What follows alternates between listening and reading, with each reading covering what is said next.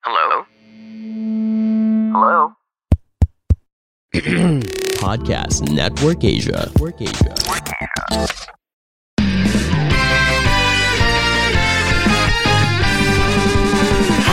Welcome to Happy Spouse, Happy House Podcast. Ako po si Chinky Tan.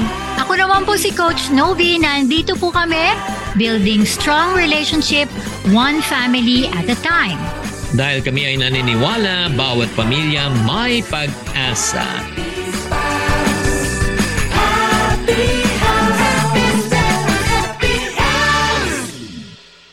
Many couples report that counseling saved their relationship kahit malapit na silang maghiwalay. Ang question is this, uso ba ang counseling dito sa Pilipinas at talaga bang ito ay wini-welcome ng mga couples? Yan ang pag-uusapan natin ngayon sa podcast episode na ito. Yes, welcome po sa Happy Spouse, Happy House. Ako po si Coach Novi. And I am Chinky Tan, your pambansang wealth coach kasama ngayon sa Happy House, Happy Spouse. Yes, and for this episode, makakasama na naman natin sina Coach Chico at Coach Mary Ann Peña para lalong sobrang saya ang ating kwentuhan. Hello everyone! Kamusta ulit kayo dyan? Magandang hapon sa inyong lahat. Hi Coach Chinky, Coach Novi. Thank you ulit. Hello sa po! Yes, yung mo ate Mary and Coach Chico, no? Itong counseling, syempre hindi talaga natin, kumbaga, sometimes it's a last resort, ika nga. In whether it's not marriage or kahit na family issue, di ba? Hindi nagiging norm sa atin. May mga incident ba sa inyo na ganun din? Syempre kayo, ang tagal-tagal nyo ng counselors. Anong usually mindset ng mga Pinoy about this? Well, usually ang mindset, bago kumausap ng iba or counselor, meron na silang preconceived na itong gusto kong mangyari. Iko-confirm na lang nitong kakausapin ko. Usually ganon. Or if not, yung uh, either uh, wife or just the husband ang pumupunta. Bihira yung sabay silang gusto nila na kumausap ng iba or counselor. Totoo yun, no? no? Parang feeling ko talagang parang may takot dun sa conversation na yun. Eh, na para bang pag nagsasabi ka ng issue or problema, feeling mo it's either may malaki ka ng problema or sinasabi nila nakakahiya. But the question is, do we really need marriage counseling? Mahal? Well, kasi ano eh, I believe no in a relationship it's just like buying a car. paano, paano man nangyari yan? Kasi in a car, kailangan mo ng pag-change oil, i-maintain mo yung sasakyan. Pag ang isang sasakyan, inabuso mo at di ka nag-change oil, di mo pinapatune up yan, ano mangyayari? Masisira siya. And then more damage will be done. And likewise, with a marriage also, kailangan din ng ano maintenance. Kailangan pa-tune up din. Kailangan may nag-aayos.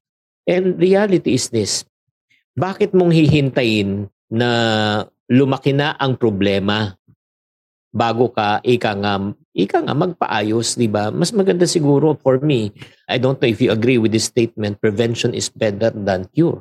Pero marami kasing negative stigma eh. Uh, negative stigma kung bakit ayaw magpa-counsel ng mga tao, no? Lalo kung may problema. Coach Chico, ano masabi mo yung mga sa negative stigma ng Pinoy kung bakit ayaw nilang pag-usapan ang buhay mag-asawa?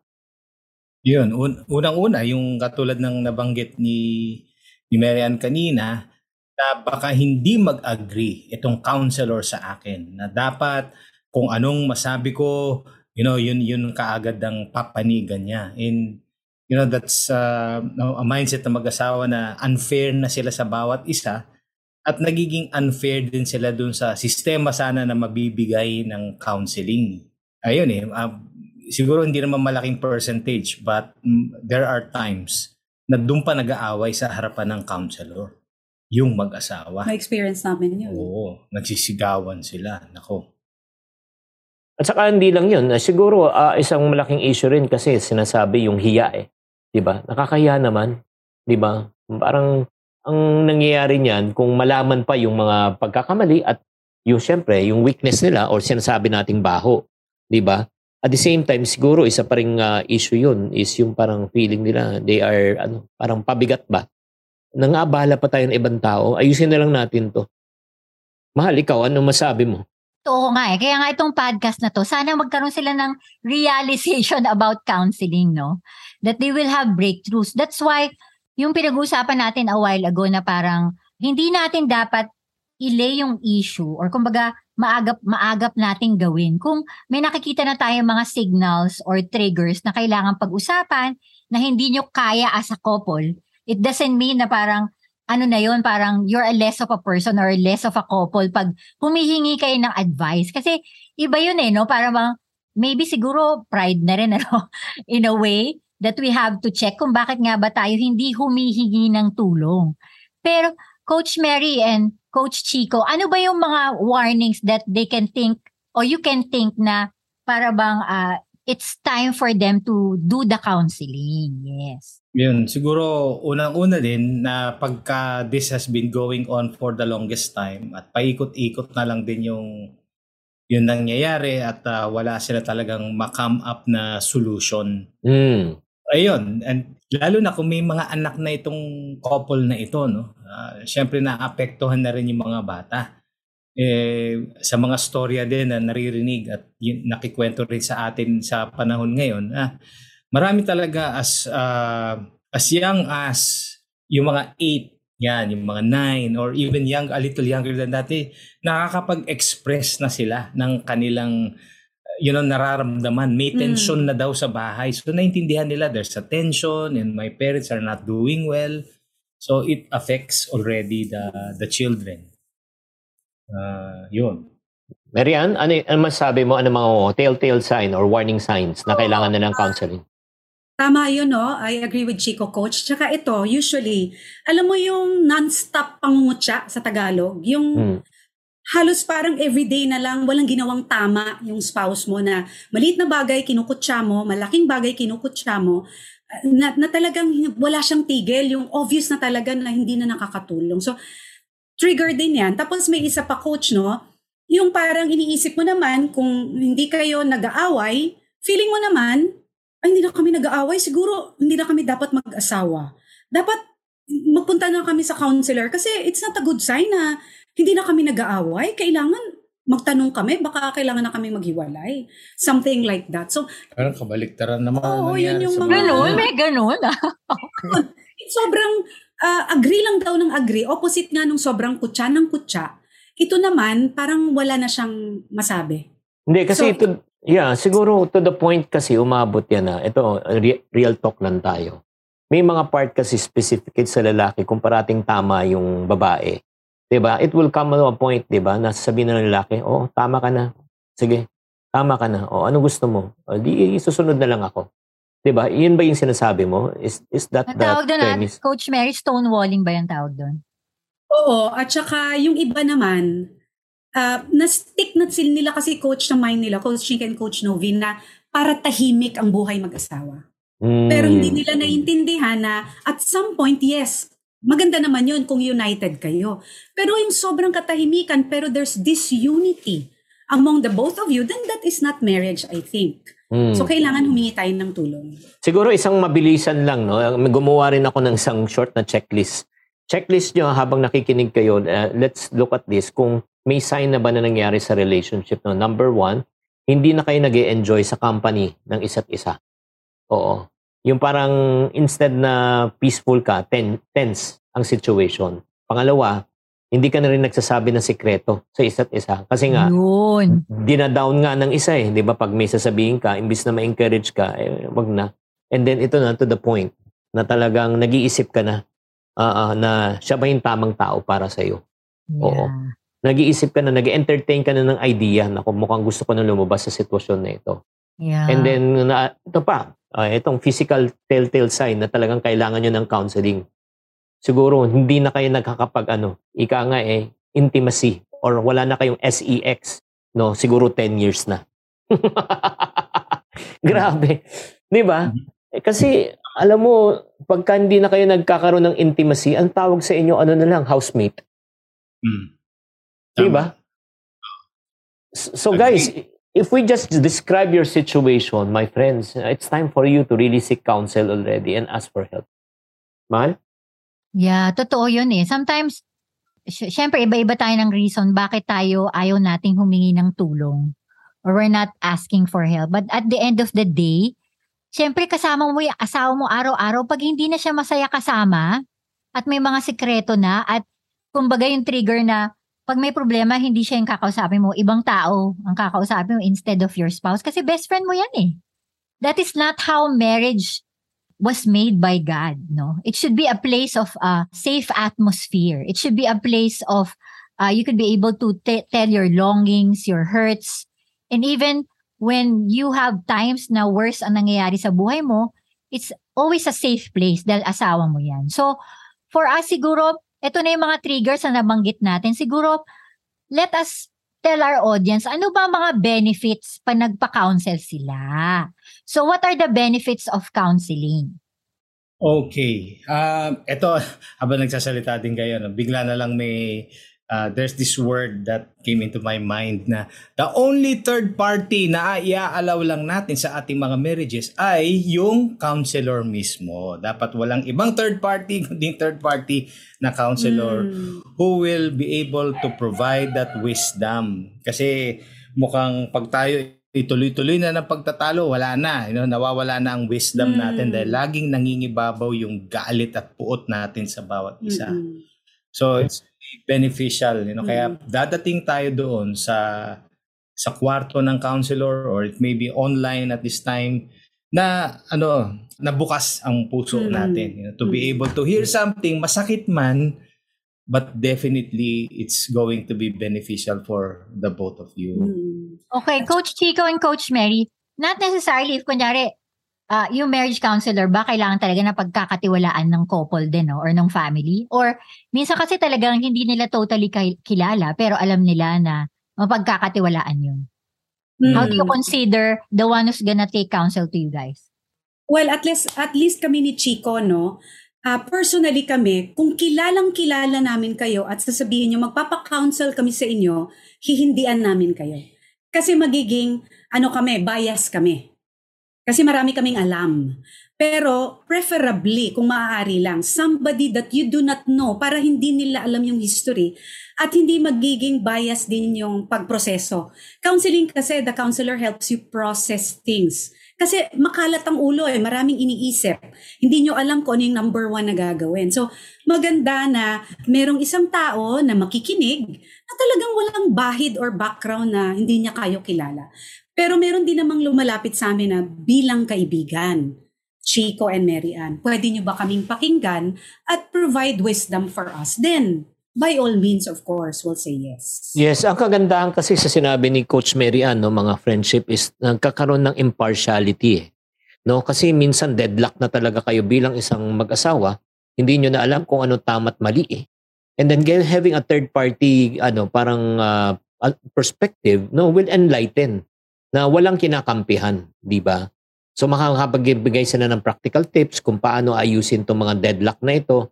And for us as a couple, no, me and my wife, hindi na namin pinapatagal eh. Pagka hindi na kami talaga magkaisa, magkaunawaan talaga, yun nga, sinasabi na, call a friend na tayo, hindi na natin to maayos. Tama. Kasi pag hindi mo talaga maintindihan, di ba? Minsan hindi mo rin maintindihan yung sarili mo bakit nangyayari. We need wisdom. And that's why one of the benefits of counseling is both parties get impartial advice. Makakapag, you know, kumbaga mawu-weigh ng counselor kung ano man yung point of view ng bawat isa na hindi niya kailangan na kakampihan tong isa or kakampihan itong isa, 'di ba? Very valuable 'yun eh. Mm-mm. At Very saka, valuable. Yes, mahal. Ang isa pang nakikita ko talaga sa benefit sa counseling, no, and we always seek counsel. Ang dami na namin napuntahan mga kaibigan at saka mga counselors talaga. It's an environment of, uh, for me, ah, for opportunity to be honest.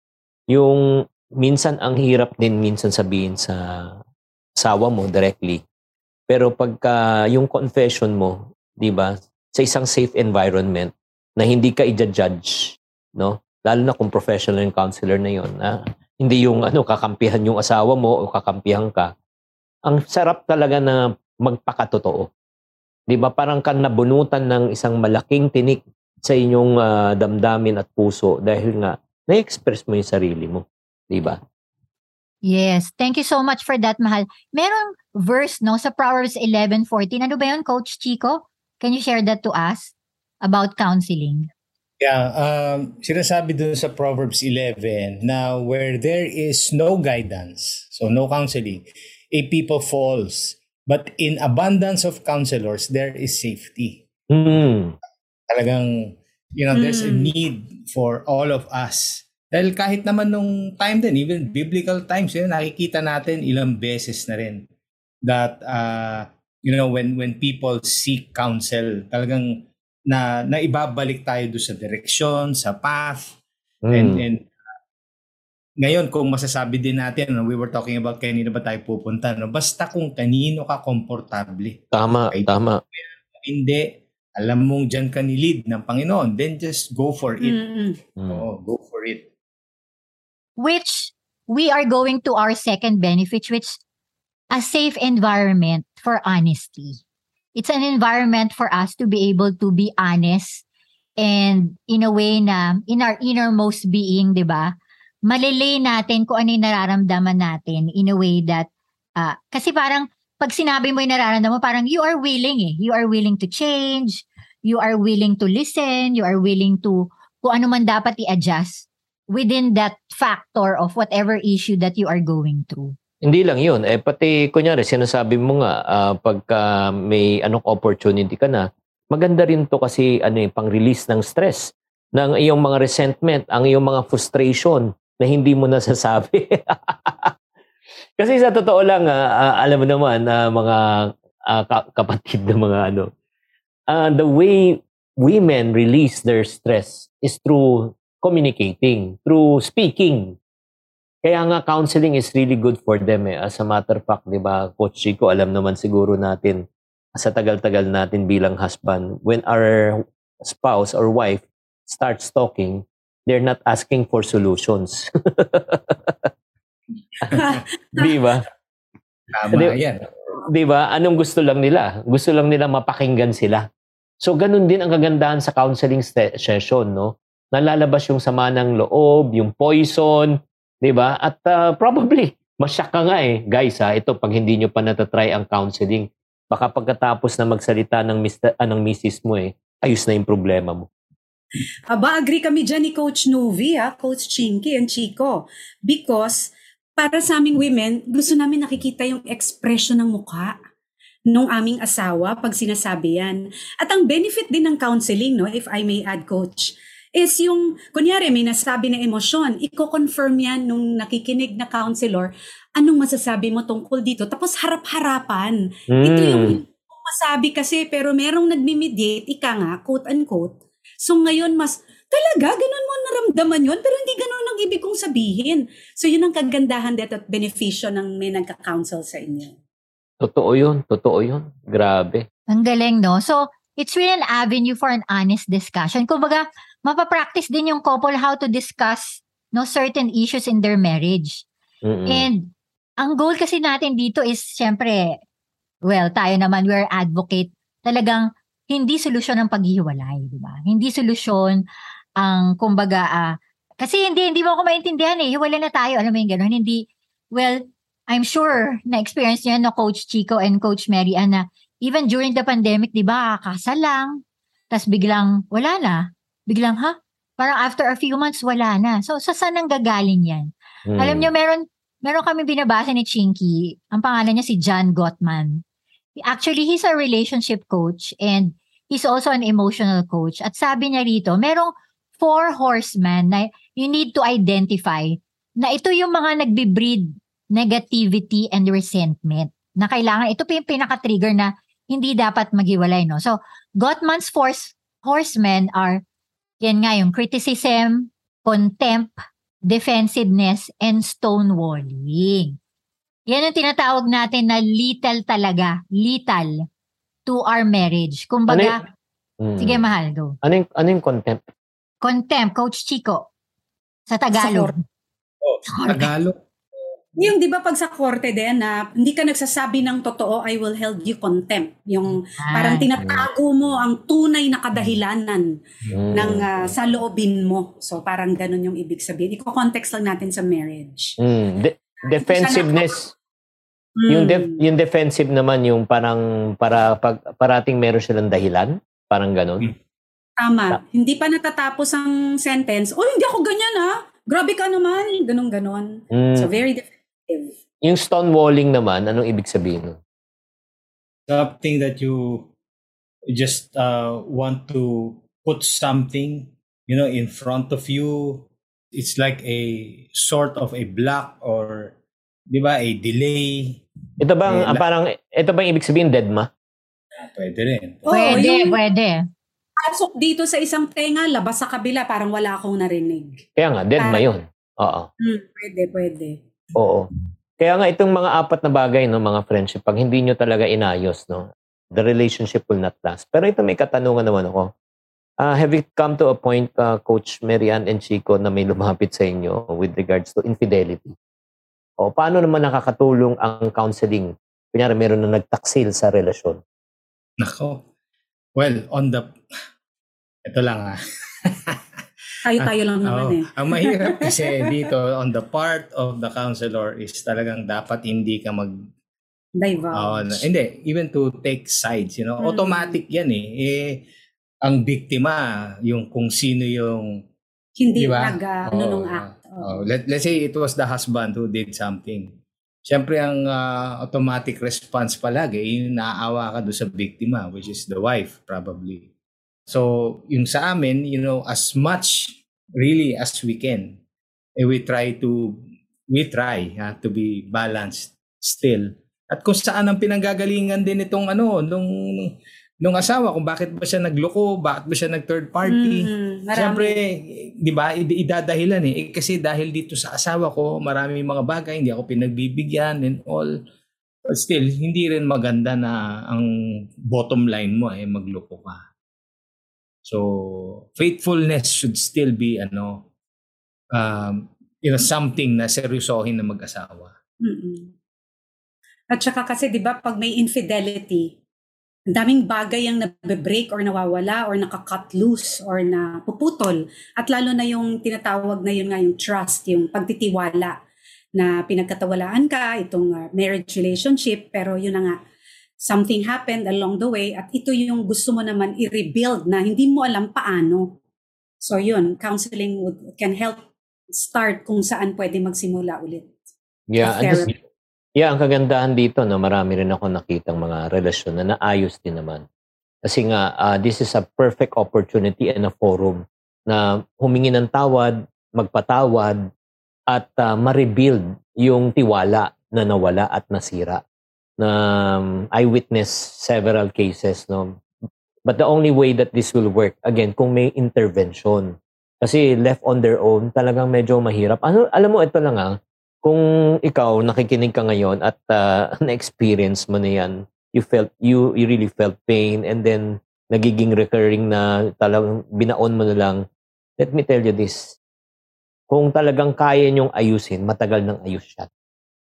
Ulitin ko. Kung talagang kaya niyong ayusin, matagal nang ayus siya.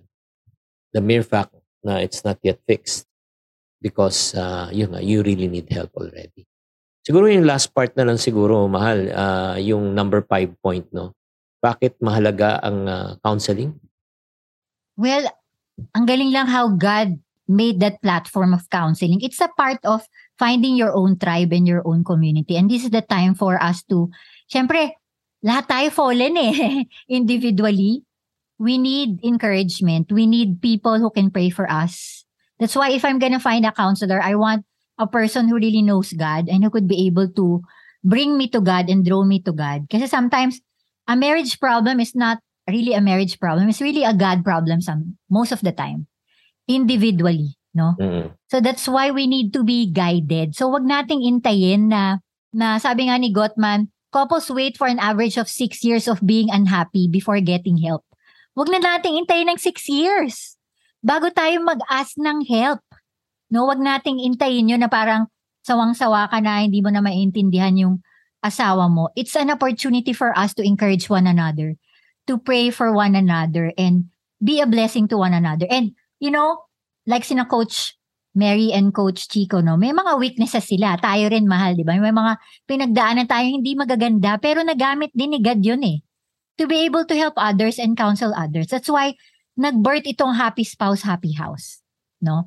We are not here saying that we are perfect, yeah, we do counseling. Kaya nga kami nagka-counsel, kami mismo nag, nagka-ask ng counseling dahil kailangan namin ng tulong. Dahil may mga bagay sa buhay namin na hindi namin naiintindihan. And we need help. And that's one of the things that God used God used to be able for us to journey these 23 years and sina Coach Chico 34.5 years. So, ang question, will counseling save your marriage? Yan to seal this conversation? Coach Chico muna and Coach Marianne.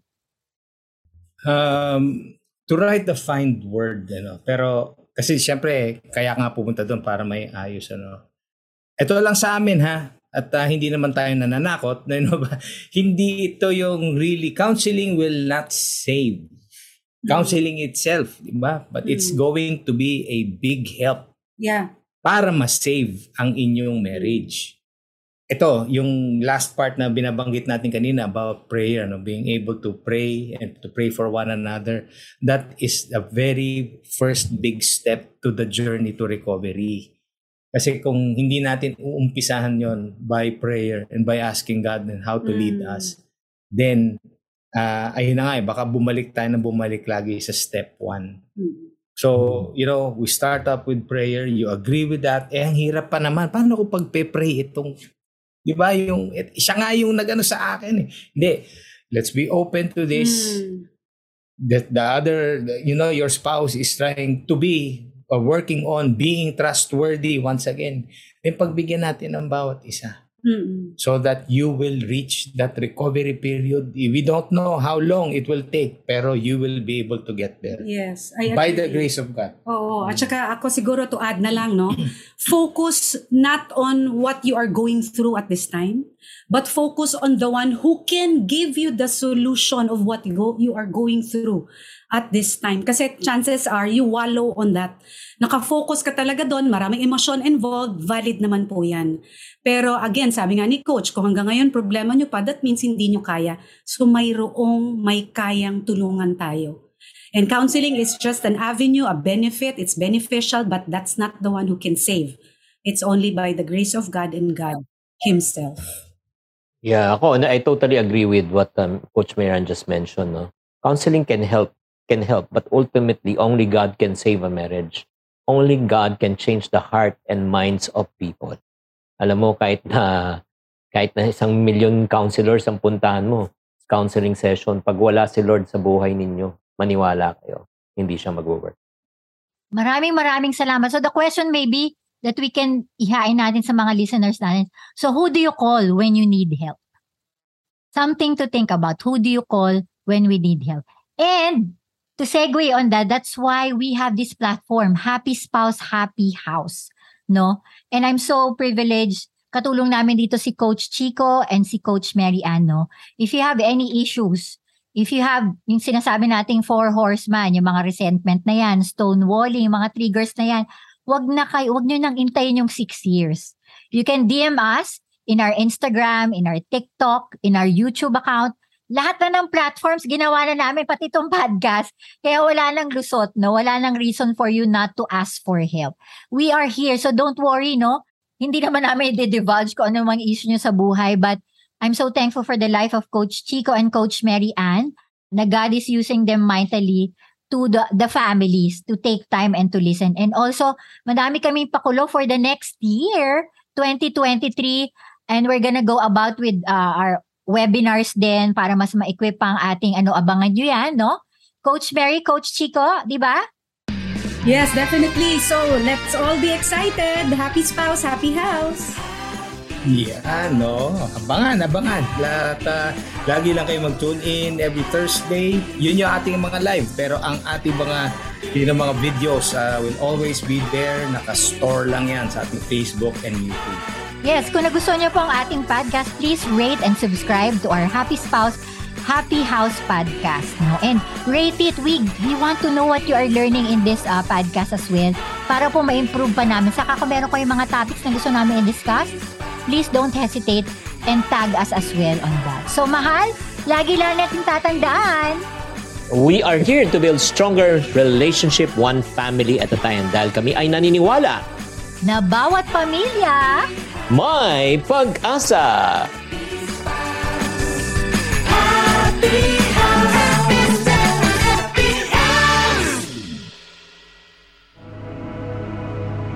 The views and opinions expressed by the podcast creators, hosts, and guests do not necessarily reflect the official policy and position of Podcast Network Asia, the hosts of the program, or other programs of the network. Any content provided by the people on the podcast are of their own opinion and are not intended to malign any religion, ethnic group, club, organization, company, individual, or anyone or anything.